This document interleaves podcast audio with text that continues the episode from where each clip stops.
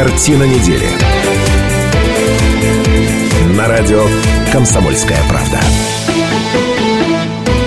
91,5 FM эм в Иркутске, 99,5 FM эм в Братске, сайт kp.ru из любой точки мира, телеканал АИС, телеканал ТВС. Все это радио «Комсомольская правда», все это программа «Картина недели». Меня зовут Наталья Кравченко. Здравствуйте, уважаемые наши слушатели. 17.05, пятница. В этот день и в это время мы собираемся в студии для того, чтобы вместе с вами обсудить главные события семи уходящих дней. Сегодня это делаем в таком составе. Сегодня все довольны и сидят за столом. Мне показалось, наоборот, Элизарев с таким подозрением смотрит на присутствующих. Типа, кто куда кто меня заманили кто там? Такие? Кто, кто же эти люди? Я сам расскажу. Я, я приходил люди, за другим сюда. Все эти люди страшно рады, потому что а, отсутствует профессор сегодня. А, профессор Гальфар в программе отсутствует. А, ну, я вас прошу, уважаемые слушатели и зрители, отнеситесь к этому с пониманием, потому что, ну, а пора корпоративов, елки начались, а за две недели, в общем, надо как-то год кормить, поэтому мы профессора отпустили сегодня Дед Морозить.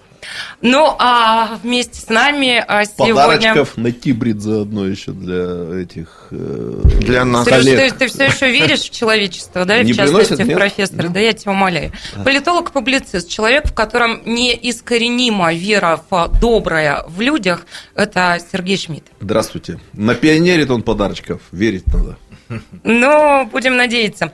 А, тоже человек, который всегда оптимистично настроен, это главный редактор газеты СМ номер один Алексей Лизарев. Здравствуйте.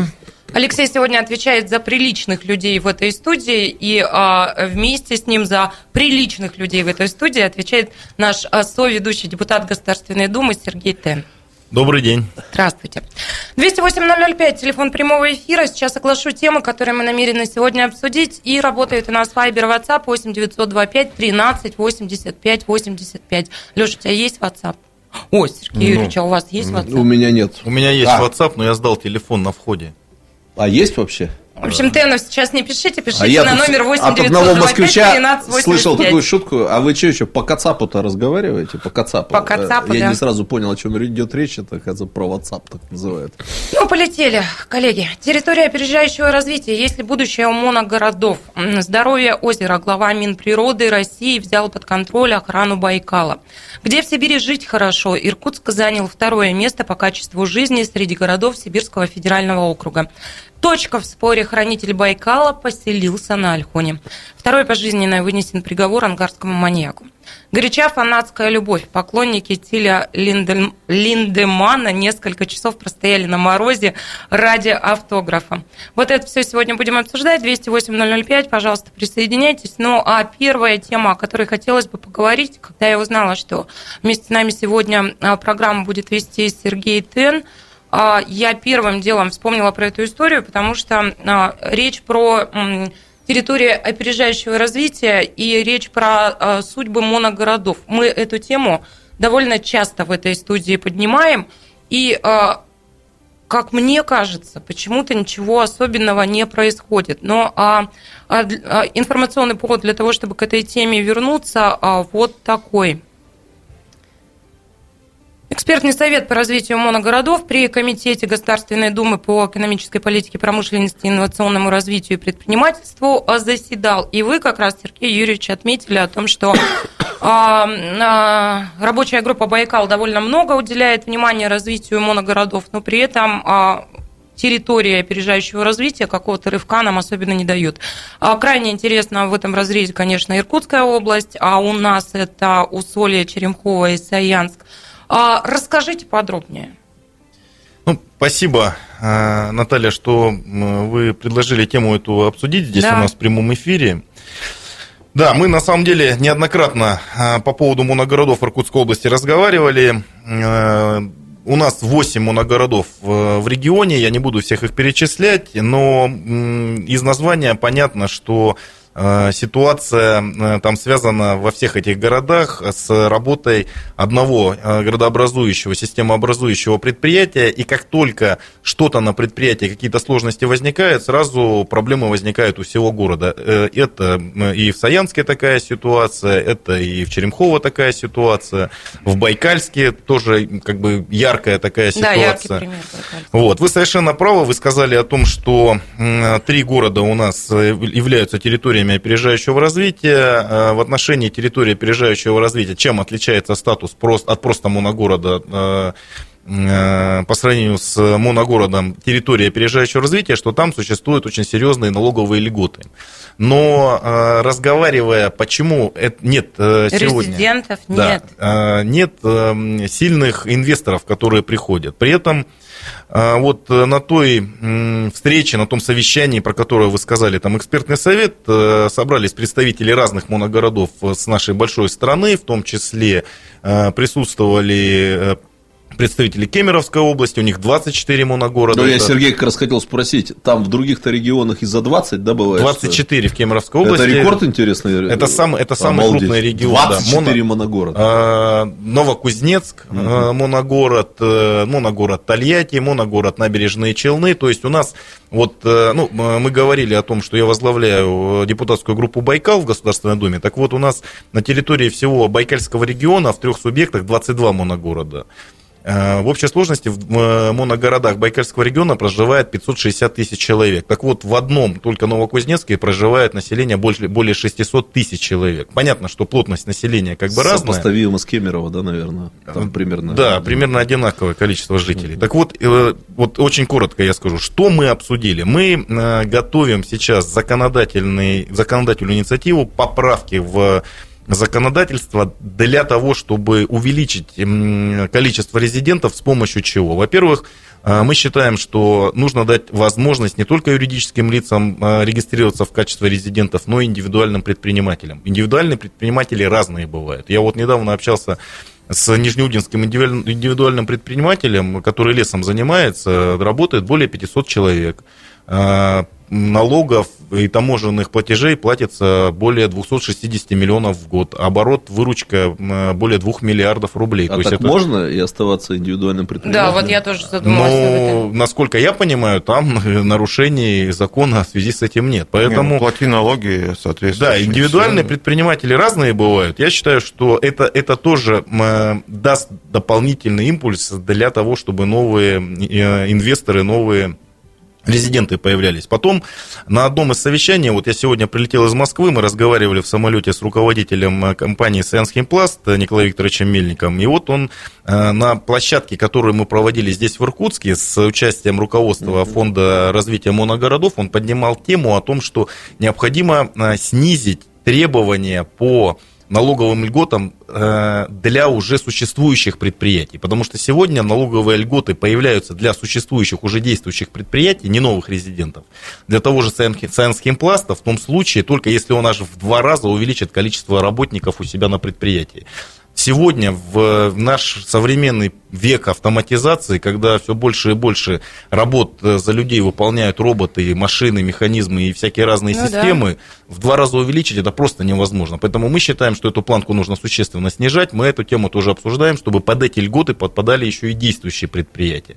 Потом э, у нас существует территория опережающего развития на э, территории Дальневосточного федерального округа. Кстати сказать, вот тоже такая очень тема. Мы недавно, вот буквально вчера на группе Байкал э, в Думе обсуждали, как повлияет то, что Бурятия и Забайкальский край перешли в состав Дальневосточного федерального округа, как это повлияет на законодательство об, о Байкале, об охране озера Байкал. И там в том числе прозвучала тема, что сейчас Э, торы, которые находятся на территории Бурятии и Забайкальского края, они подпадают под льготы, которые имеют отношение ко всему Дальневосточному федеральному mm-hmm. округу, а в Иркутской области такого нет. Так вот, мы предлагаем, чтобы вот этот подход, который существует ДВФО на Дальнем Востоке, чтобы распространить, распространить на все территории опережающего развития те льготы, которые существуют, там по срокам, по ставкам, на э, территории Иркутской области, в том числе и в отношении Саянска, Черемхова и Усолья-Сибирского. Ну и, конечно, очень важно здесь субъективный фактор. Правительство Иркутской области, губернатор Сергей Георгиевич Левченко должен активнее работать в отношении поддержки именно территории опережающего развития. Мы а вот об этом мы активно. поговорим уже через пару минут. Картина недели. На радио «Комсомольская правда».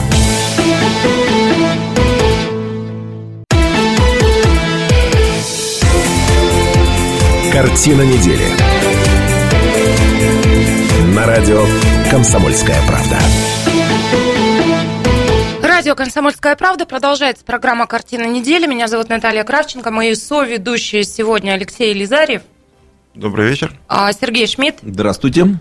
И наш соведущий, депутат Государственной Думы Сергей Тен. Здравствуйте. Сергей Юрьевич, а, должны были уйти из эфира, и я на взлете вас а, срезал. Давайте продолжим. Зрителям, слушателям напомню, что говорили мы о территориях опережающего развития, о судьбе моногородов.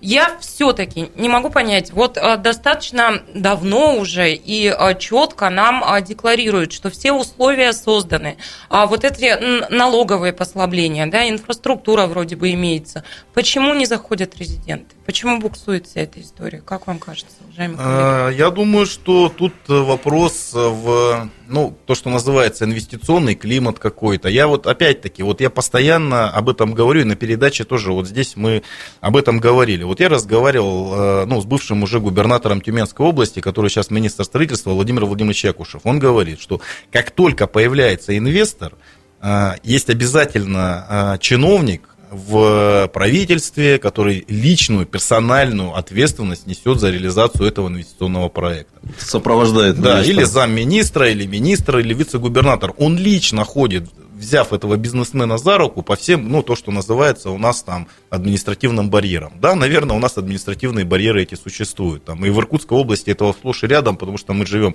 на Байкальской природной территории и так далее, и так далее. То есть там экологические экспертизы, и пошло, и поехало. Да. Но надо помогать, надо недостаточно просто там объявить грант какой-то, потому что люди, они даже не понимают, как э, заполнять эти многочисленные таблицы, значит, и как э, гранты эти выигрывать, например. То есть формально вроде все есть, а фактически для того, чтобы инвестор там заработал, э, ему нужно там какую-то конкретную проблему с электроэнергией решить, вот он упирается в эту проблему, а ему никто помогать не хочет. Все сидят и говорят, ты давай нам налоги только плати и все. Ну так надо помогать, надо, еще раз говорю, брать за руку и ходить с ним везде по всем, всем, всем этим Э, барьером и лично этим процессом управлять. Вот э, там тоже Якушев в Тюменской области, он говорит, да, какие-то вопросы, там я лично хожу с э, бизнесменами, с предпринимателями в Москве по федеральным министерствам mm-hmm. для того, чтобы решить их какие-то вопросы. Точно так же и на муниципальном, на региональном уровне, то есть, ну вот есть у нас такая проблема, есть проблема. То есть это только вот климат. в ручном управлении? Я считаю, что у нас в стране вообще, вообще в стране э, работает только в режиме ручного управления. Вопрос в том, что не должен один человек это делать, потому что один человек физически это не сможет сделать в нашей огромной России. А каждый на своем месте должен в ручном режиме это делать. Мэры, главы муниципальных Мне образований. Руки с, с ручниками. Не, но ну, еще надо сказать, что побаиваются многие, вот с кем общались, э, представители бизнеса. То есть, ну, понятно, что у всех своя бухгалтерия, свой метод ведения бизнеса. То есть, они опасаются, что оказавшись в таких условиях, им придется полностью себя раскрыть, стать показать, да, стать а полностью этого, прозрачным. Мы, вот понимаете, у нас и... настолько сейчас ситуация поменялась, то есть настолько гайки закрутили, что они ну, опас... раскручиваться они не будут точно. То есть и налоговая, и прокуратура, и прочие проверяющие ну, это органы. Понятно, понятно. То поэтому... есть это, это объективно, это факт, это как бы с этим нужно, ну вот, ну, не то что смириться, да, но это нужно воспринять как, как есть. Да, безусловно, у нас есть там возможность там в судах отстаивать предпринимателям свои позиции, там, ну, еще как-то, но э, тем не менее, вот то, что налоговые проверки там вот сегодня, они гораздо эффективнее работают, чем это было 15 лет назад, это абсолютно точно. То есть налоговые органы более системно э, подходят, и налоги нужно платить, и любой предприниматель ему придется Нет, ну платить. это налоги. понятно, просто, видимо, там, определенная инерция то, срабатывает. То что, что... то, что касается там, э, как это, черной наличности, этого тоже все меньше и меньше становится. И у нас в области, и в стране в целом. Это, я думаю, что предприниматели тоже это прекрасно понимают. Это данность. Ну, а вот те изменения, которые вы предполагаете, да, как вам кажется, а, если они будут приняты, то вот каков горизонт а, ну, во временном отрезке для того, чтобы все это заработало и заработало хорошо? Ну, э, опять-таки, э, я бы не стал бы упрощать это, да, вот, э, вот вы мэров знаете, да, вот три мэра. Саянск, Усолье Сибирская, Черемхово. Мэры активные. То Мэры харизматики. Мужики, да. мужики на самом деле, они хотят работать, они могут работать. Они бьются за свои территории, они тащат... И друг с другом заодно. И да, вообще совсем, совсем, совсем на свете, да, со всеми на, со всеми на свете бьются.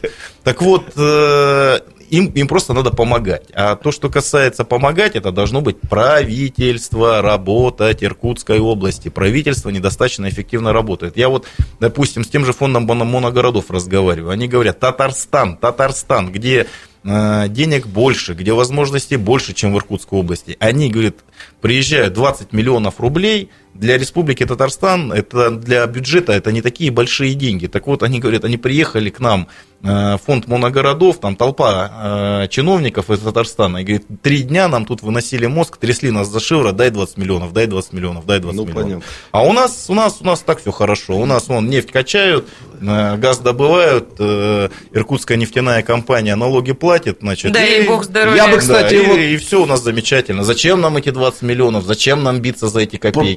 Продолжил мысль Сергея Юрьевича в отношении правительства. Было бы красиво, если бы 19 год правительство Иркутской области объявила для себя годом Иркутской области.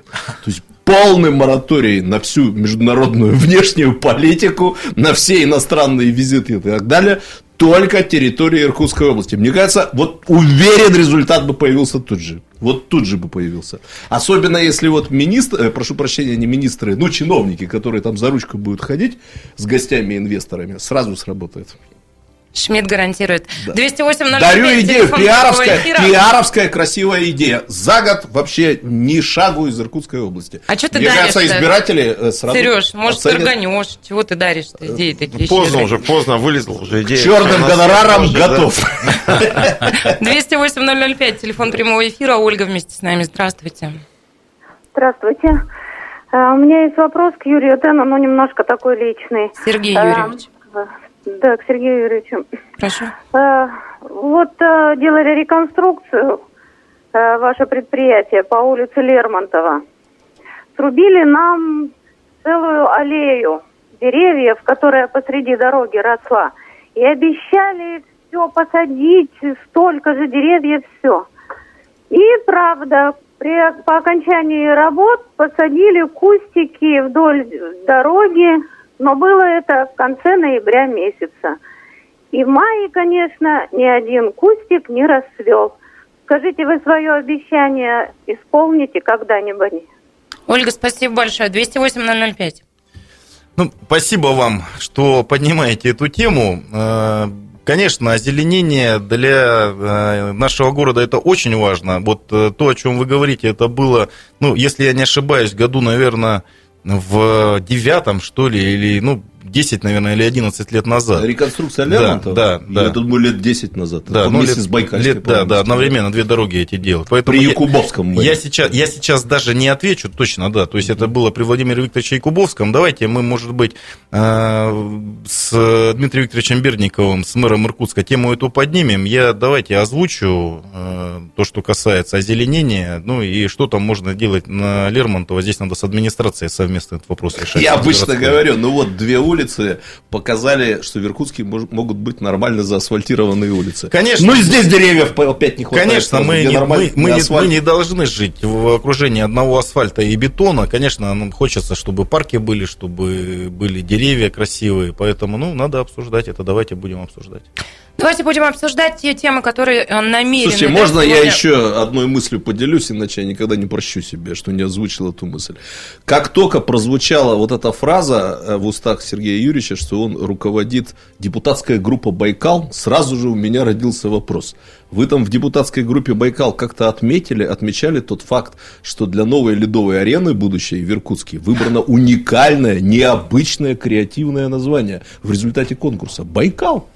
106 или 100 Долго выбирали, 100 с лишним заявок, представляете? И какая неожиданная победа. Нетривиальная совершенно история, да. А я, знаете, я огорчена, потому что и у нас в стране, и во всем мире а, а, крытые дворцы для хоккея с мячом, в том числе, их называют арены. Да? Йорансон арена, Ерофея арена. А у нас такая история не получится, потому Почему? что Байкал-арена у нас уже есть. Да солнечном. Что? И поэтому у нас будет ледовый центр Байкал. Ну, Сергей ну, Юрьевич, пока тебя не было в Иркутске, честно хочу сказать, сделал все, что мог. Здесь в прямом эфире предложил для ледовой арены название Владимир. В честь Владимира Александровича Матиенко и Владимира Владимировича Путина одновременно.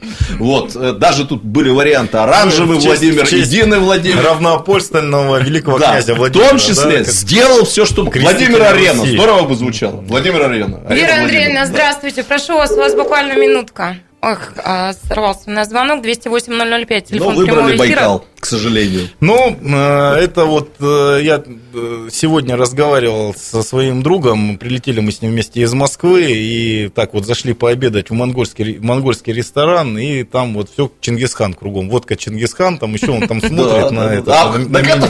Один кругом Чин- в Монголии Чингисхан, а в Иркутской области один Байкал сплошной. Что поделать, город в тени Байкала, как говорит а, Сергей, да, но вот Байкал мы как раз и его проблемы обсудим в следующей части программы. Через 4 минуты продолжим. Картина недели. На радио «Комсомольская правда».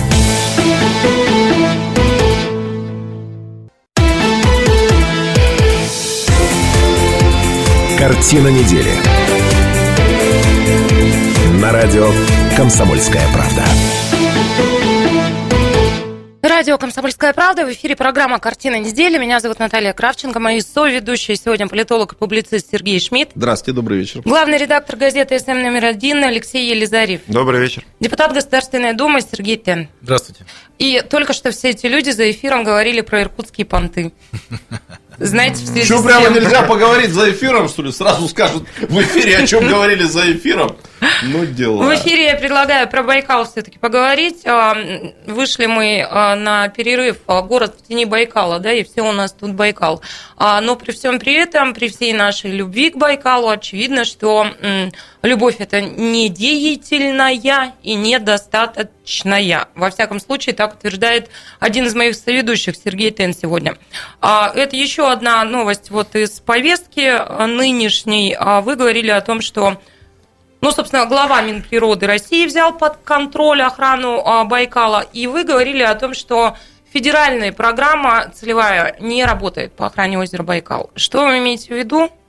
И чем вызвано ваше беспокойство? Ну, э, я тоже постараюсь покороче, я потому что это такая болезненная тема, э, как говорится, накипела, и я могу тут это сесть и начать до утра об этом обо всем говорить. Ну, короче говоря, значит, у нас действует федеральная целевая программа охрана озера Байкал, социально-экономическое развитие Байкальской территории. В том числе в соответствии с этой программой, ну, например, да, должны были быть утилизированы отходы БЦБК. БЦБК закрыли, отходов, в- отходы как были, так и есть. При этом мы прекрасно понимаем, что мы живем в сейсмоопасном регионе. Если, не дай бог, там чего-то тряхнет, то вот эти все там десятилетиями накопленные э, отходы от производства целлюлозы, не дай бог, конечно, но это может все попасть э, в озеро.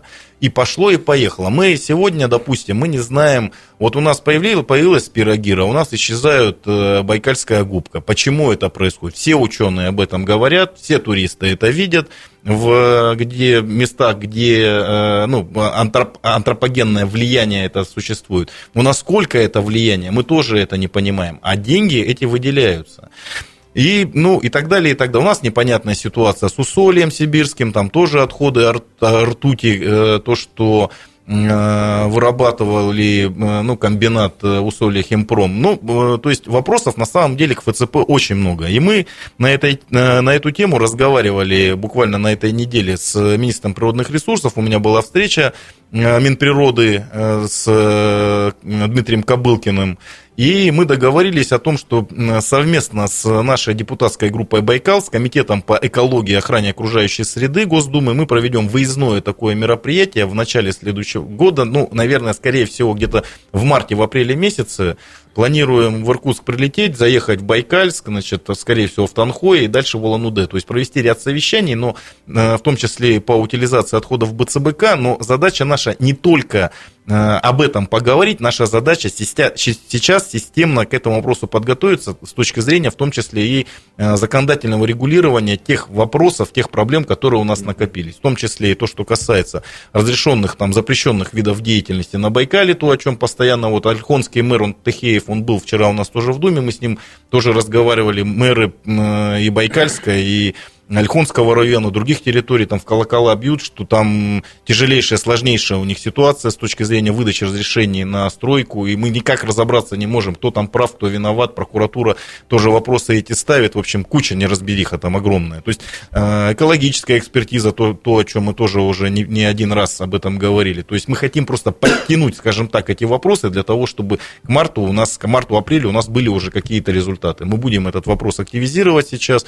поскольку, ну, все-таки новый э, министр пришел, э, соответственно, уже, ну, как бы хочется, чтобы э, с его опытом, поскольку он много лет работал губернатором Кобылкин, был признан, неоднократно признавался самым эффективным губернатором у нас в Российской Федерации, все-таки есть надежда, что с его приходом более эффективно заработают те многолетние накопившиеся проблемы, которые э, у нас э, на Байкале с законодательством об охране озера Байкал существуют, что мы сможем их сдвинуть, что мы сможем начать их решать. У тебя какая-то встреча, знакомство было с министром или пересекались вы раньше? Ну, мы знакомы с ним были, ну, просто мы э, встретились и системно около часа разговаривали. Ну, в статусе министра первый раз Да, в статусе министра, я, я с ним общался, когда он был губернатором. А мне хочется вот всплеснуть руками и развести руки. Ну что такое? Вот смотрите, слушаю вас. Ты лучше да? тучи разведи руками. Тучи ну. разведу, да. А, существует федеральная целевая программа. Она существует. А, поди плохо, благое дело, все это важно, охрана озера Байкал и так далее. Не работает. А существуют меры поддержки, там, территория опережающего развития. Все это предусмотрено, опять не работает. Ну, вот что это? Ну, это такой, на самом деле, риторический вопрос. Ну, Тоже да, можно да. об этом э, долго разговаривать. Но, ну что, вот... Э, Ответственности боятся. За каждое телодвижение надо... Такое, Ты еще скажи, надо... бюджет 140 миллиардов рублей существует. Значительно проще не ничего работает. не делать. Проще да. сидеть, ничего не делать. Ничего не прилетит, нигде не ошибешься. Ну, как бы это же... Уважаемые то, что, то, что касается... зрители, а вы а, вот вам не надо сидеть и ничего не делать, надо звонить к нам в эфир, как это сделал Михаил по номеру 208-005. Здравствуйте. Здравствуйте. Михаил, прошу вас. Ростислав, чего ты нам распугал весь слушатели и зрители? Абсолютная такая тишина в эфире, первый раз такое слышу. Присоединяйтесь, пожалуйста. Ну что, дальше пойдем. А, я хотела, вот что я вспомнила, хотела вас поздравить. Сегодня 30 лет 30 лет труду. Предприятию труд 30 лет сегодня. Это с 88 веха, да. Поздравляю. Поэтому поздравляю вас, да. Поздравляю. Спасибо. Поздравляем. Спасибо. Что, что, как говорится, э, из песни слов не выкинешь, поэтому вот до своего избрания в Государственную Думу я э, много лет проработал на этом предприятии, пришел туда работать, когда мне было 17 лет. Предприятие основал мой отец, которого многие многие знают, помнят в Иркутской области. Вот даже у нас слушательница Ольга позвонила, назвала меня Юрий Тен. А, ну, я, конечно, я горжусь, что я э, вырос на этом предприятии, и это предприятие мне дало путевку в жизнь, в том числе Я и в политическую. Я попутно спрошу, а ничего не знаешь, как выбирали название предприятия? Почему не Байкал? Почему не Байкал? Ну, у нас же есть стадион труд. Ну. А, то есть какое-то Байкал уже был. Влияние было? Был какой-то кооператив Байкал, один из первых тоже. А, был занят? Да, я помню, в молодежке. Дорожникам уже некуда было приткнуться, да, ну понятно. 208-005, Михаил вместе с нами, здравствуйте. Алло. Прошу вас. А, звать меня Михаил. У меня Сергей Юрьевич вопрос. Мне сегодня пришлось побывать на железнодорожном вокзале с одним иностранными гостями. Такой убогости я не видел вообще нигде. Это какой-то кошмар вообще.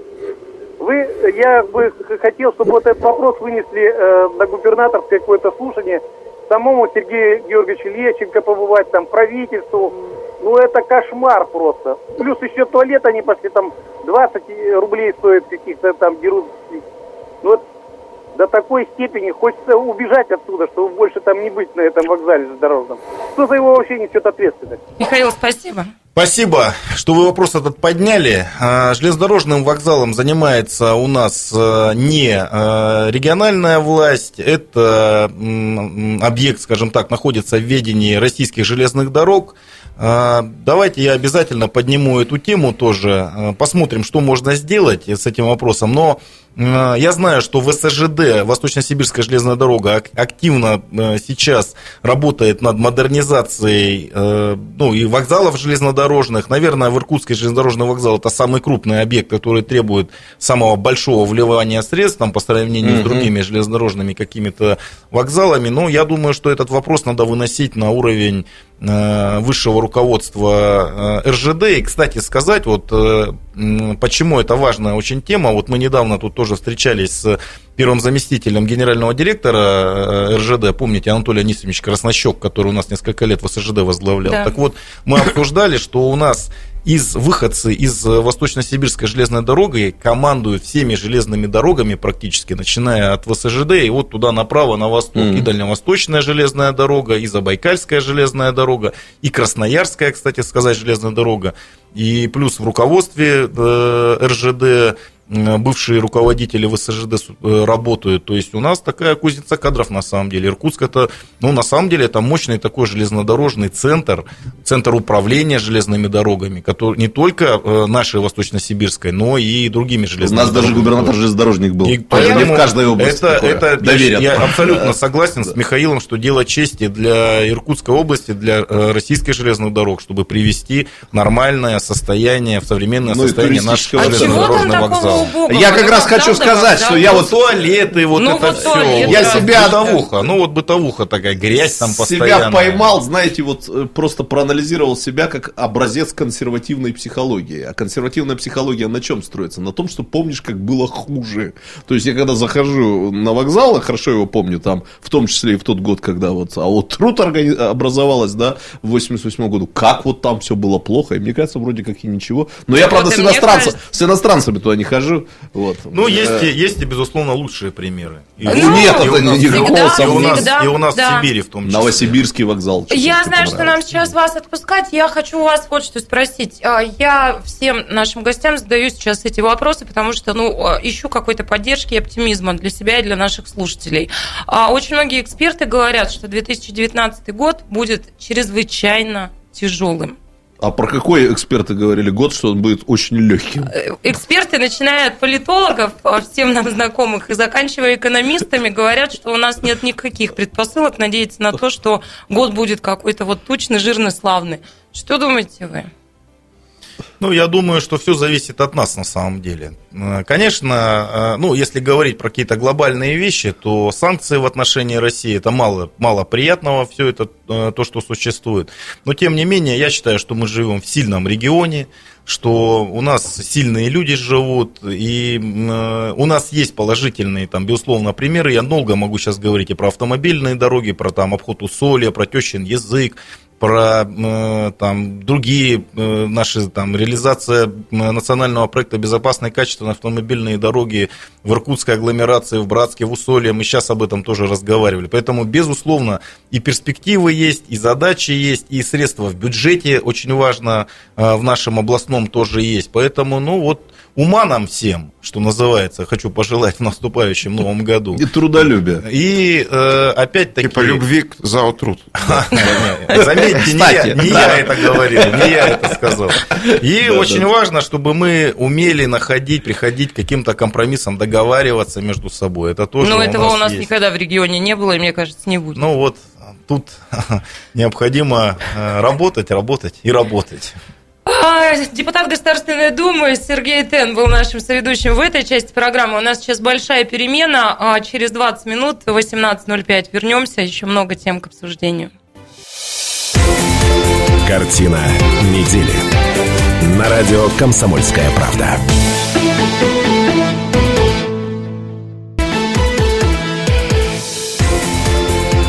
Картина недели. На радио «Комсомольская правда». 91,5 FM эм в Иркутске, 99,5 FM эм в Братске, сайт kp.ru из любой точки мира, телеканал АИС, телеканал ТВС. Все это радио «Комсомольская правда», все это программа «Картина недели». Да, нас можно медиа потреблять любым удобным для вас а, способом. Меня зовут Наталья Кравченко. Еще раз здравствуйте, уважаемые слушатели. Мы вышли из большой перемены. Что? Ничего себе. Это ты для ценителей женской красоты это сказала? Ну, Нормально. Мы на потребление не договаривались. Нет, нет. Да, мы просто зашли. Ну, Мы просто поговорить, Представлю себя вам людей, показать. которые просто зашли поговорить и себя показать. А Постоянно ведущий нашей программы политолог и публицист Сергей Шмидт. Здравствуйте. А Алексей напрягся, а сегодня- то употребят после эфира. И вместе с нами главный редактор газеты СМ номер один Алексей Елизарьев. Добрый вечер. К радости этих двоих людей профессора Гальфарба сегодня в студии нет. Да. Дождались. Повезло, повезло. Так, ну что там у нас из тем, после которой программу закроют? 208-005, Зажигай, телефон прямого эфира. Уважаемые слушатели, зрители, пожалуйста, присоединяйтесь, высказывайте ваше мнение о событиях, которые на этой неделе происходили. И 8 925 13 85 85. Это Вайбер и WhatsApp. Ну и так, темы, которые мы хотели бы обсудить в этом части. Где в Сибири жить хорошо? Иркутск занял второе место по качеству жизни среди городов Сибирского федерального округа. Сначала, а то наверняка шутники уже сказали с конца. Сначала. да. Точка в споре. Хранитель Байкала поселился на Альхоне. Долгие были обсуждения вокруг скульптуры Даши Намдакова. И вот скульптура на этой неделе установлена. А, Горяча фанатская любовь. Тема, которая очень греет душу Сергея Шмидта. Поклонники Тиля Линдемана несколько часов простояли на морозе ради автографов, а солист Рамштайна побывал в Иркутске. Пятница вечер, не хочу брать ангарского маньяка. Давайте не Да он уже в тюрьме, и Все причем уже- два раза, все, уже можно его не бояться. Читали, все, кто надо, узнали. В общем, все антирекорды принадлежат тоже нам теперь, к Мне сожалению. все-таки, кстати, интересно, пользуясь тем, что я нахожусь в компании двух профессиональных и сверх, я бы даже сказал, профессиональных журналистов. Видишь, как Вот удовлетворите э, обывательское любопытство, не Алексей, только удовлетвори. мое. Все-таки сейчас. бывает в вашей жизни, что вы берете какую-то тему и понимаете, а мы ее ставить не будем, чтобы вот не разжигать, чтобы вот не подражали, Безусловно. чтобы, не дай бог, какое-то зло не умножить. Ну, про вас же рассказывают, что нет у вас моральных А, по никаких поводу не, по- не да. подражали, но это Да. такая дилемма довольно тонкая. Не, ну, мне Бывали такие ситуации? в Бывает, жизни? как минимум Бывали, да? Решается, да, вот стоит, э, и понимаешь, что конкурент все равно сделает, и думаешь, ну давайте сделаем как-нибудь помягче, чтобы... Елизарев беспринципный Чтобы, да, чтобы, так мы так м, даже пугались тогда, когда мы на, на Исте работал, там, когда мы этот, э, там, там на один труп, он рук и ног лишен, и выколоты очи, на этом все, наш выпуск завершен. Спокойной До ночи. новых встреч, Спокойной спокойной ночи. ночи. Это про меня. А, это ты занимался такими ничего подобного мы... э, Подождите, но это не будем. сенсация все-таки. Вы, вы утверждаете, что журналистам свойственна какая-то такая ответственность за последствия своих информаций? Я довольно тяжело всегда переживаю все такие вещи. Ну, Ну, то есть внутренняя какая-то борьба во мне всегда Ну, понятно. происходит. Я просто часто ставлю себя на место профессиональных журналистов, вот правда, и э, думаю, как бы я решал вот эти вот проблемы, и понимаю, что меня, наверное, бы профессия сожрала, и я бы вот как Елизарев там выколот труп глаза. Так, все, все, все, все. И все-таки Ну, эта тема обсуждается. Ну, я честно признаюсь в этом. Все-таки маньяки. Для меня, вот знаешь, вот что-то раз а, бередил меня. Ну, это интересная тема. А, Интересно. Вот для меня самое сложное в моей работе это когда а, я должна, я понимаю, что я должна позвонить и поговорить а, с человеком, который ну, в сложной какой-то ситуации, которому тяжело и плохо, но это вот моя работа, и я должна его расколупать. Вот это для меня всегда очень такой болезненный момент. Ну, там один из примеров, там первое, что в голову приходит, это, помните матч 9-11, а, 20 автоголов, когда Байкал. Энергия повелась Ерахтину безумно позвонил, совершенно, и мне нужно было звонить Ерахтину, я понимала, что мне надо ну, какую-то информацию от него, а я с большой симпатией и уважением к этому человеку отношусь, и я понимала, насколько ему тяжело и плохо, ну вот. Давайте Ладно. лишний раз вспомним. Ну, имеет смысл вспомнить, что вот в той ситуации Евгений Ирахтин, это был редкий случай, когда человек сказал, я полностью лично несу ответственность за все произошедшее. Более того, даже Да. в кулуарных беседах он никогда не кивнул ни в чью сторону, хотя мы Вот понимали, я считаю, что не такие один он. случаи Александра Семеновича Битарова Да. чрезвычайно уважаю за то, что был момент, когда по-моему, в ранге председателя правительства, да, сейчас он сказал, я несу там, не помню уже за что, но сама вот эта фраза, она настолько необычна в устах чиновника. Это моя ответственность, я несу Почему у нас сегодня слово ответственность так Да, часто вот звучит часто, в да, эфире? про отсутствие ответственности. И вот вопросы наличия ответственности, которые, Да. по идее, должны быть, они вот вспоминаются как... Да, да, да. А когда нет э, ответственности, Коллеги, пойдемте к темам. Моя мама всегда меня ругает, она отслушивает наши программы, смотрит их а, благодаря студии в Тайшете а, смотрят нашу программу, да, и она всегда говорит, что вы так долго раскачиваетесь, объявили темы, все, полетели, давайте И обсуждайте. А вы сидите и вот... Видеоклип включили, какую-нибудь Мадонну включили и по домам. Да, в Тайшете Мадонну уважают. Ладно, Иркутск занял второе место по качеству жизни среди городов Сибирского федерального округа с населением выше 250 тысяч. Первое место, как вы думаете, у кого? Ну, я бы подумал, что Новосибирск, но вижу, что Красноярск. Красноярск, да, уступил Иркутск один балл. А рейтинг составлялся финансовым университетом при правительстве России. Всего было оценено 78 городов. Итоговый индекс качества жизни был построен на данных о качестве медицинского обслуживания, состоянии дорожного хозяйства, развитии культуры и образования, работе ЖКХ и объеме а, жилищного строительства. Ну, также оценивали работу городских властей, оценивали а, оценка населения удобства города для жизни. Ну так вот, друзья, чего мы ноем тут все время? Так мы были бы не мы, если бы мы не ныли. Как не поныть-то? Кто бы Это мы были? наш- Начинайте. Это же наш, это вот я тоже сейчас поною по поводу этого рейтинга. Сейчас 208-005, телефон прямого эфира, уважаемые слушатели, Особенно зрители. А вам института, комфортно который его живется? составлял, Вам комфортно живется в а, любимом городе? Присоединяйтесь. Ну, а, пока микрофон нытиком, как только вы появитесь в эфире, сразу вам уступим. Не, ну Лёш. когда мы говорим про рейтинги, вообще такая вещь рейтинги, честно говоря, э, настолько она субъективная, настолько э, там много разных нюансов, что вот так вот верить рейтингу и сказать, все, ура, мы вторые. Давай Э, про нюансы. Алексей, а, нюансы Да. дам. Самые высокие оценки в Сибирском федеральном округе Иркутск получил по категориям оценка работы городских властей, оценка населения удобства города, состояние дорог. На втором месте город в категориях ЖКХ и объемы жилищного строительства, развитие культуры и образования. Культурка подкачала. С культурой, собственно говоря, от культуры только профессор Грейфарб и остался. И то И сейчас тот не остался. капусту рубит на, корпор- на ну, корпоративах по- сейчас. Читая, я не знаю, я, в принципе, как автомобилист с дорогами в общем удовлетворен, потому что я видел, когда их вообще не Да было. ты что, иркутян удовлетворенных дорогами Ну не да, я существует в говорю, природе. а ну вот здесь, что э, оказывается у нас удовлетворенность дорогами, это просто нереально. Это нереально. Ка- Каждый иркутянин не ноет постоянно, что у нас плохие дороги. Но действительно не важно. Ну просто я, я- я вот ездил, когда их вообще не было. Я очень старый человек, я ездил, когда их А, вообще не это было. консерватизм, про который я Да, говорил. да. Когда помнишь, каким Да, было, то да, вроде и кажется когда- ничего. И вроде нормально. Мне кажется, да, ну в Иркутске нормальные дороги. Ну просто начина- начинаешь читать людей, ви- может, которые приезжают из другого региона, может, которые просто что-то для себя выстроили и постоянно какие-то А где у нас в претензии. стране прекрасные дороги? Я вот могу Та- та- вспомнить... Калининграде. Татарстан. Калининград. да. Лучшие дороги в России в Калининграде. В Калининграде да, не говорят было, объективно. да. Ну, потому что там для Европы и губернатор Боос там постарался такой, он там наделал таких. Я в Калининграде слышал от Калининграда. Ну, Представьте, город, жители которого хвалят свои дороги. Вот такое тоже бывает.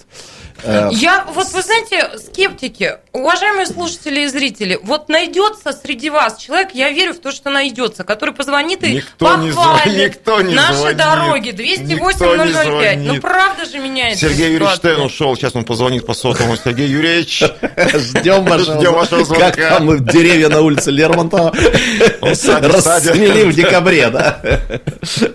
После звонка в наш эфир деревья расцвели в декабре. В декабре. 208 005, телефон прямого эфира. Дозванивайтесь, через пару минут продолжим. Картина недели.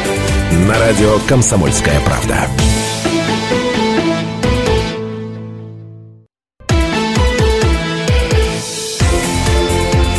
Картина недели. На радио «Комсомольская правда». Радио «Комсомольская правда». Это программа «Картина недели». Каждую пятницу мы собираемся в студии для того, чтобы обсудить главные события из семи уходящих дней. А сегодня это делаем в таком составе. Меня зовут Наталья Кравченко, мои соведущие Алексей Елизарев. Добрый вечер. И Сергей Шмидт. Здравствуйте. 208-005, телефон прямого эфира, наши соведущие по традиции и вы, уважаемые слушатели и зрители, и вместе с нами Владимир. Здравствуйте. Здравствуйте, я из Братска. Тут по поводу дорог. Да. Я, ну, периодически приезжаю в Иркутск и за последние 15 лет, но это небо и земля. Так что, ребята, которые вам жалуются, вы их в Братск отправьте, а еще лучше в Истилинск. Я особенно, видимо, на дорогу Братску-Стелинск. Вот это особое И развлечение. они все увидят. Владимир, можно я вас обниму через эфир? Да, конечно. Спасибо вам. Владимир, надо было поэкспериментировать, сказать нельзя. Мы тут все интересно было бы, как бы Наташа себя повела в этой Владимир, ситуации. спасибо вам огромное. Ну, правда, не хватает оптимизма и какого-то позитива. В последнее время уж и вовсе. А, и поэтому вот такие точки зрения я приветствую. Нет, ну Всё в если... не так уж у нас Владимир, спасибо за звонок. Просто в этом году я проезжал по э, автомобильной трассе Братский Устилимск. И вот это, ребята, я вам хочу сказать, настоящий экстрим. Вот на фоне этой дороги, конечно, все у нас прекрасно. Я напомню слушателям и зрителям, с чего мы, собственно. Мы говорим о том, что а, Иркутск занял второе место по качеству жизни среди городов Сибирского федерального округа. По разным критериям оценивали и в том числе вот состояние дорог. Да? И а, именно поэтому вокруг дорог вдруг а, закрутился наш разговор. 208-005. Здравствуйте, Иван. Ну что насчет дорог? Э, Люди просто не знают.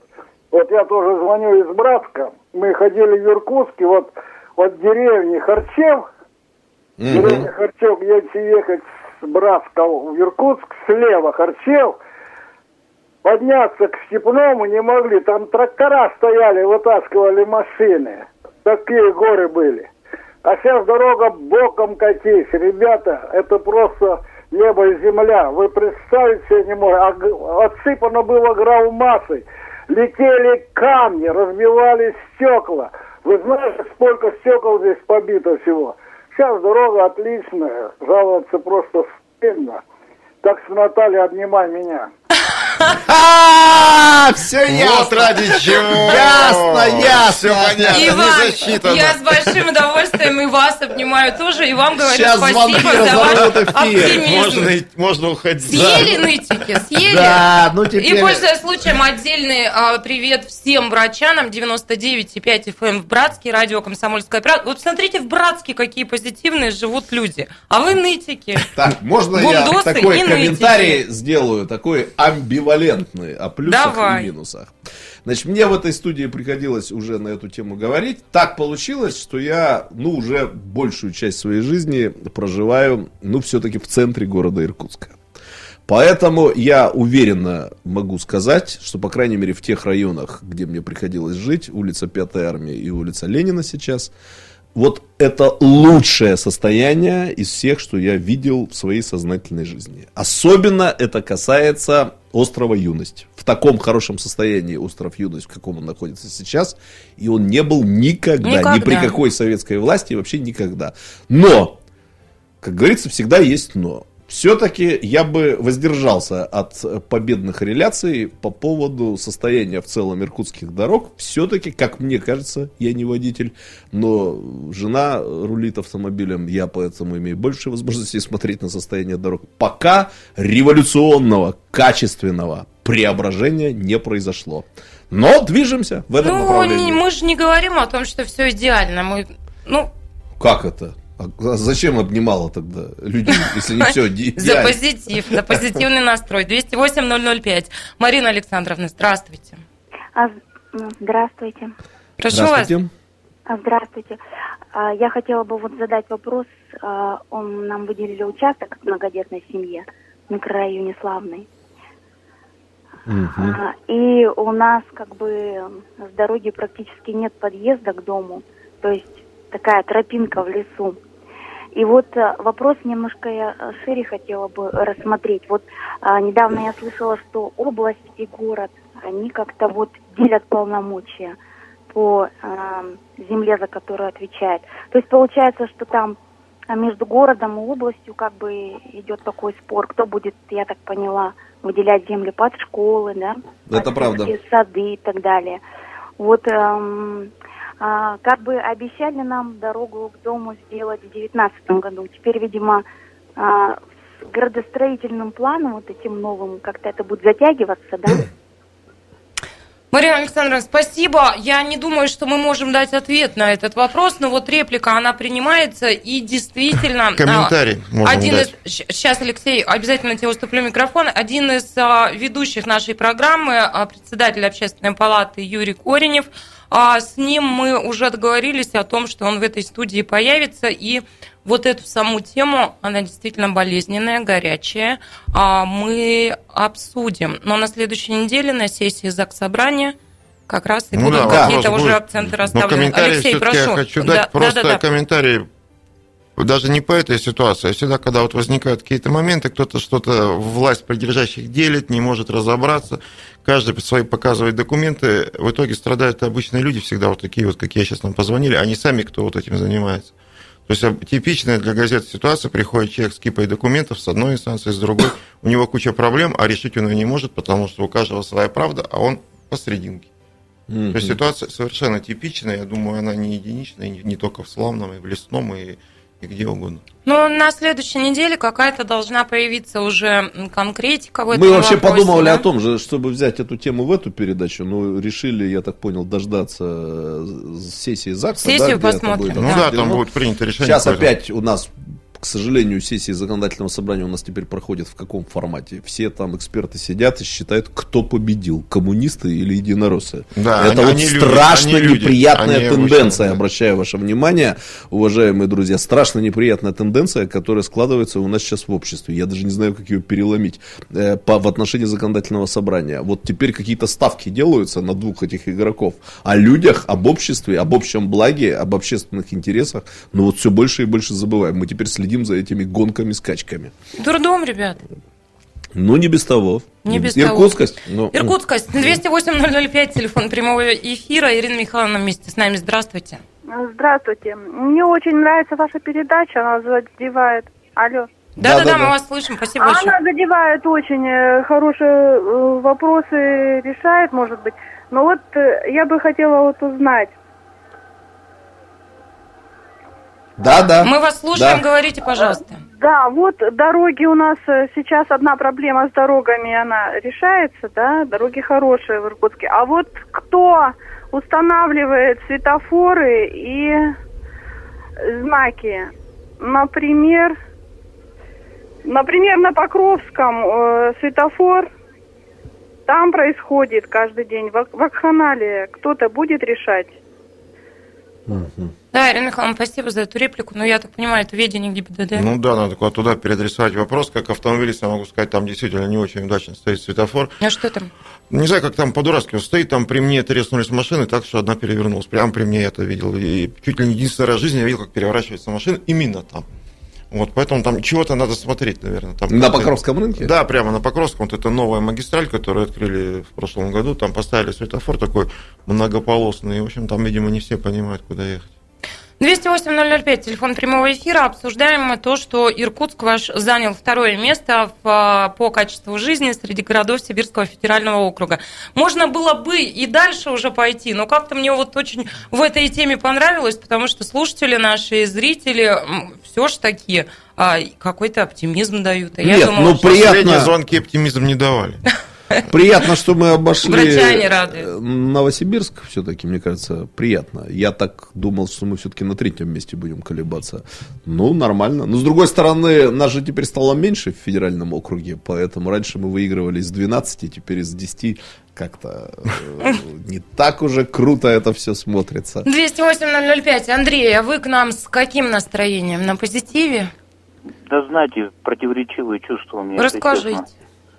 Ну, дело в том, что у нас э, это сын первоклассник, и столкнулись с такой проблемой. Пошел в школу, а работаем без выходных, и отсутствие продленок в школах города Иркутска.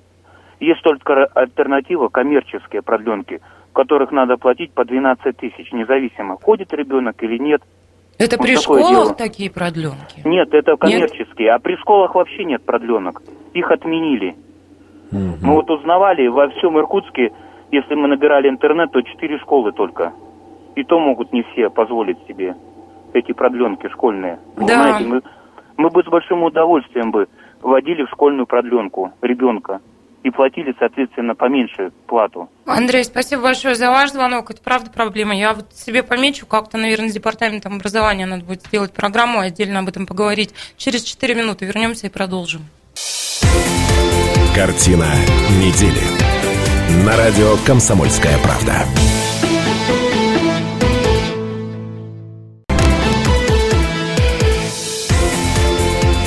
Картина недели. На радио «Комсомольская правда». Комсомольская правда, программа «Картина недели». Меня зовут Наталья Кравченко, моя соведущая Да ты сегодня. что? Этих Наталья. Кравченко. Это Алексей Елизарев, это Сергей Шмидт, и мы продолжаем. Последний фрагмент мы в эфире, и вот что хотелось бы обсудить вместе с вами. 208-005, телефон прямого эфира. Итак, бронзовую скульптуру художника Дашина Мдакова «Хранитель Байкала» таки установили на Альхоне. А коротко напомню предысторию. Это очень скандальная тема. Дашин Мдаков – всемирно известный скульптор, у которого нежное довольно отношение к Иркутской области. А, Образование здесь получил. Если и вообще правильно он, он вообще благодарит регион за многое. Он говорит, что вот да. А, но так случилось, что ни одной его скульптуры нет. Хотя, знаете, что говорят? Вот арбитражный суд на улице Да. Чкалова, там Фемида. Вот она вроде бы его работа. А, Ну и если брать область в Устярде, девочка Устярда есть э, в Устярде. Не в, Ирк- в Иркутске нет. Но Вот мы довольно часто тот, да. говорим о том, что ну, практически наш земляк, гениальный человек, как его называют многие, недооценен нами здесь, и поэтому ничего у нас здесь в Иркутске работы Дашина Мдакова а, нет. Ну и а, скульптор, а, как-то вот он сам рассказывает в интервью о том, что он был на Альхоне, на Хабое, и он почувствовал какую-то вибрацию, и вот пришло вдохновение, он сделал эту работу, а, хранитель Байкала, а, И а, развязались такие вот войны прямо а, вокруг этого. А, Кто-то говорил о том, что не место на Хабое какому-то вот э, творению рук человеческих. Кто-то говорил, да послушайте, ну это же шанс, мы наконец должны им воспользоваться. Работа Намдакова должна у нас появиться. Точка в споре поставлена, в итоге а, э, скульптура установлена, но не на Хабое, а В в Узурах. Узурах. В Узурах, да, Леш. В Узурах. Но на острове Альхон. Но на острове Остров. Альхон, да. А вот а, что об этом думаете вы? Место Остров хранителю. Байкала на Байкале или нет? Вот как все-таки ко всему этому подходить и относиться? 208-005, пожалуйста, присоединяйтесь. А пока вместе с нами Людмила Ивановна. Здравствуйте. Здравствуйте. А, По качеству жизни я хотела бы немножко прояснить. А вот экология сюда по каким показателям рассматривалась? Экология входит? Но если по экологии, то уж простите, вот эти вот морозы были 30-градусные. Это вообще, мы задыхались по Байкальской, это вообще невозможно. Ту сторону Ангары вообще не было видно. Все в дыму, все в этой пыли в какой-то, непонятно что. А, Пахло гарью. А, Это, скорее всего, от ТЭЦ. Почему фильтры не ставят на ТЭЦ? Почему такой город-то? Это же вообще невыносимо. Если ветра нет, то все. Задыхаешься, закрываешь форточки, балконы, все затыкиваешь. Это какой-то ужас. Воняет этим шлаком. Ну просто невыносимо жить. Как это может быть-то на втором месте? Людмила в Ивановна, Красноярске а- еще хуже? Посма- В Красноярске, кстати, да, режим лучше. черного неба, да, а, а, Ну вот, обнимай. за позитив. Ну, это, кстати, котельные, скорее всего, это не думаю. Наверное, это, это котельные, котельные. я тоже Достаточно думаю, много так, да. котельных, которые работают на угле. На... Я к этой информации действительно- вернулась. Здесь, кстати, пункта про экологию нет. Ну, слава поэтому- богу, Вот, тогда это... вот и мы говорили про Ну, вообще, про скажем откровенно, рейтинга. в Иркутске нет вот промышленных производств, в Иркутске нет промышленных производств, промышленных, которые отравляли бы окружающую среду. Тут речь идет, видимо, действительно... Ну да, это обычно тепло- бытовые, да, бытовые. Очень да. много в частном Я не секторе. исключаю, что это частный сектор начинает Частный сектор, плюс в частном секторе такие островки цивилизации, где... В коттеджиках не- тоже, не извините, это- в морозы да, не подведена централь. Кон- Этот сам, в коттеджиках в в морозы поджечь Э, камин тоже наверняка, профессор наверняка этим балуется, архивы уничтожает. Вот так что... Общем, во, всем, во всем виноват профессор. Татьяна Павловна, здравствуйте. Здравствуйте. Я вот тоже, у меня по качеству жизни Давайте. Небольшое отступление от вашей темы. Ну, в смысле, вот вы сейчас... Да, да, да, да, да. Прошу вы вас. за позитив, негатив или за золотую середину? Ой, я, у меня негатив скорее. Давайте. Не будем обниматься, Татьяна Павловна. Что мужчины за позитив, женщины за негатив. Ага, давайте, расскажите. Я поэтому... Ага. За золотую середину, ой, в смысле, за негатив у меня, в общем, это повторяет меня. Да-да, слушаю вас. Я по, по, потому что вот решение мэрии, как я поняла, лишить нас проводного радио. Это что за решение? Что за вот, вот, вот что-то вот вы, может, как-то прояснили бы. А, понятно. Татьяна Павловна, все, что я знаю по этому поводу, ну, может, вот профессиональные журналисты мне подскажут, что Иркутское радио меняет владельца. владельца. Это правда или нет? Ищет нового владельца. Ну, я Но, слышала а, об этом, да. Слышал, да? О лишении проводного радио, по-моему, речи не идет. Татьяна Павловна, ну в любом случае, всегда вместе с вами радио «Комсомольская правда». 91,5 FM а, в Иркутске, 99,5 FM в Братске. И вот такие прекрасные, э, умнейшие э, мужчины этого города э, каждую Наташа сдержанная могла бы сказать, мы похороним проводное радио. Комсомолка. Что, что? Ну давайте к Даши все-таки перейдем, как-то поговорим о том, что вы об этом думаете. Ну, приходилось говорить на эту тему в этой студии. Я убежденный сторонник того, чтобы эта скульптура стояла. Я был сторонником того, чтобы она стояла и на Хабое. Если честно, э, я так отслеживал дискуссии, которые я видел по этому поводу. Ну, где теперь же можно общественную дискуссию смотреть в режиме реального времени, благодаря социальным сетям. Скажем так, э, ну, сторона сторонников не была близка, поэтому, собственно, я ее обсуждать и не собираюсь. А вот сторона противников, если честно, она мне показалась совершенно неубедительной. Поскольку в основном против этого возражали люди, которые откровенно говорили, что им не нравится творчество Намдакова, либо они его не понимают. И, э, ну, как бы тогда получалось совершенно естественно. Мне не нравится, мне это не нравится, пусть стоит в другом месте. Или я не понимаю, поставьте там лучше памятник какому-нибудь генерал-майору, значит, мне это понятно. Вот примерно на таком уровне шла дискуссия. И, если честно, я, опять же, в этой студии приводил когда-то мой любимый эпизод, связанный с Виктором Ивановичем Кондрашовым. Ну, правда, я люблю этот эпизод безумно. Я всегда студентам его пересказываю, поскольку знаю о нем от свидетелей, что когда Бабр Намдакова не устроил нашу городскую думу, да, знаете, наверное, что другой Бабр мог бы да. стоять, как раз работает Намдакова. И э, приняли решение вот этого страшного, ужасного, страшного бабра ставить. И тоже нашлись ценители, которые говорили, ну это же вообще ужас какой-то, это же кошмар такой будет стоять. Поставили, это что помню, его ночью и тайно Виктор... под покровом да, темноты. При мне, кстати, я случайно оказался свидетелем, как раз тайно под покровом темноты там. И до сих пор обсуждают, нужно ли развернуть бабра, потому что он стоит и тому подобное. Вот. И э, Виктор Иванович Кондрашов, выслушав вот это вот все, я не знаю, на каком мероприятии, сказал только одну фразу. Он им еще понравится. И он оказался абсолютно прав, потому что на мой балкон выходит на Бабра, и я вам ответственно говорю, что там минуты не бывает, чтобы на этом страшном, ужасном Бабре, из-за которого, правда, мы лишились Бабра Намдакова, не фотографировались какие-то люди. Так что с тех пор я вот это вот тончайшее искусствоведческое суждение нашего бывшего мэра Виктора Ивановича, да, ныне Он депутата законодательного собрания, я вообще вот цитирую как пример отношения к любому искусству. Пусть ставят все. Нам все понравится еще со временем. Вернемся Привыкнем. еще к Намдако. 208-005, телефон прямого эфира. Михаил вместе с нами. Здравствуйте. Михаил, прошу вас. Сожалею, 208-005. Перезвоните, пожалуйста. Угу. Леш, что ты хочешь сказать по хранителю Байкала? Ну, тут дискуссия не получится, потому что у меня мнение, в принципе, абсолютно солидарное. Более того, я скажу, что, к сожалению, наша общественность э, э, ничего некоторые члены нашей общественности, ничего сами не создав, э, очень болезненно относятся, когда кто-то другой создает что-то. Да и, через одного. И, да, и, и я не буду как бы называть каких-то имен, ну, потому что это в целом такое. И вот такое противодействие. На мой взгляд, во-первых, в Иркутске никогда не появится Эйфелева башня, потому что все начнут говорить, это э, бездуховно и к искусству не имеет отношения, да, и вот также здесь, э, на мой взгляд, эта скульптура, наоборот, бы она не то чтобы обогатила, она бы какое-то какое-то ядро создала, вокруг можно было какой-то порядок делать. То, что творится на Альхоне, это ну, только, вот, только, только маты мне да, есть. Поэтому нет, маты нельзя, да, а воздержусь от да. обсценной лексики.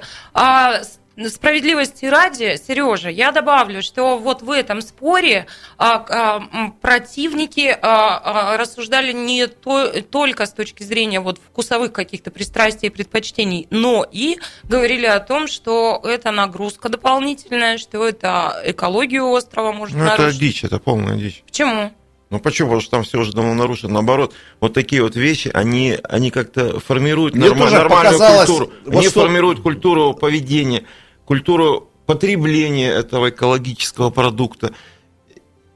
Слушайте, а... я вот поддержу Алексея полностью. Мне показалось, это вкусовое суждение, что Даши реально там вот поймал вот этот дух Байкала и дух Альхона, и там реально рука не поднимется бросить что-то, какой-то мусор вот в виде... Слушайте, вы видели не, ну, эту кстати, скульптуру? Кстати, да. не зная биографию да. Даши, он же, он, он же рука, он, у него же достаточно необычная биография. Он действительно, у него есть определенные, ну, какие-то... Не там, поднимется рука, серьезно. Да, ну, говорят, да. что если он не шаман, то проводник. Да, да, нет, да. у него реально это есть, поэтому я думаю, что действительно у него там что-то появилось, что-то, какое-то чувство.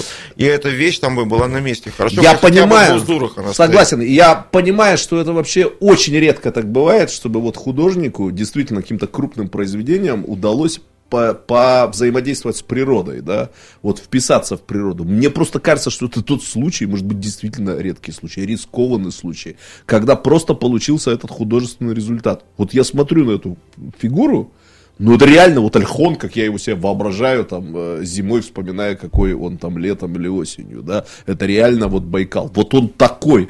Я, ну, я действительно вот ну, я верю в его дарование. Вот честно, я вот верю в то, что это все не случайно. Не случайно появился этот образ. Это совершенно точно как бы никому не подражание. Да? Он никому не подражает. Это совершенно точно там в этом образе никакой генерал-майор не заказал завуалирован свой облик. Да? Это действительно настоящий. Как это произошло с Бабром? Это совершенно верно, да. Внешность которой очень сильно напоминает внешность э, губернатора Мезенцева. Э, Брабабра, я говорю.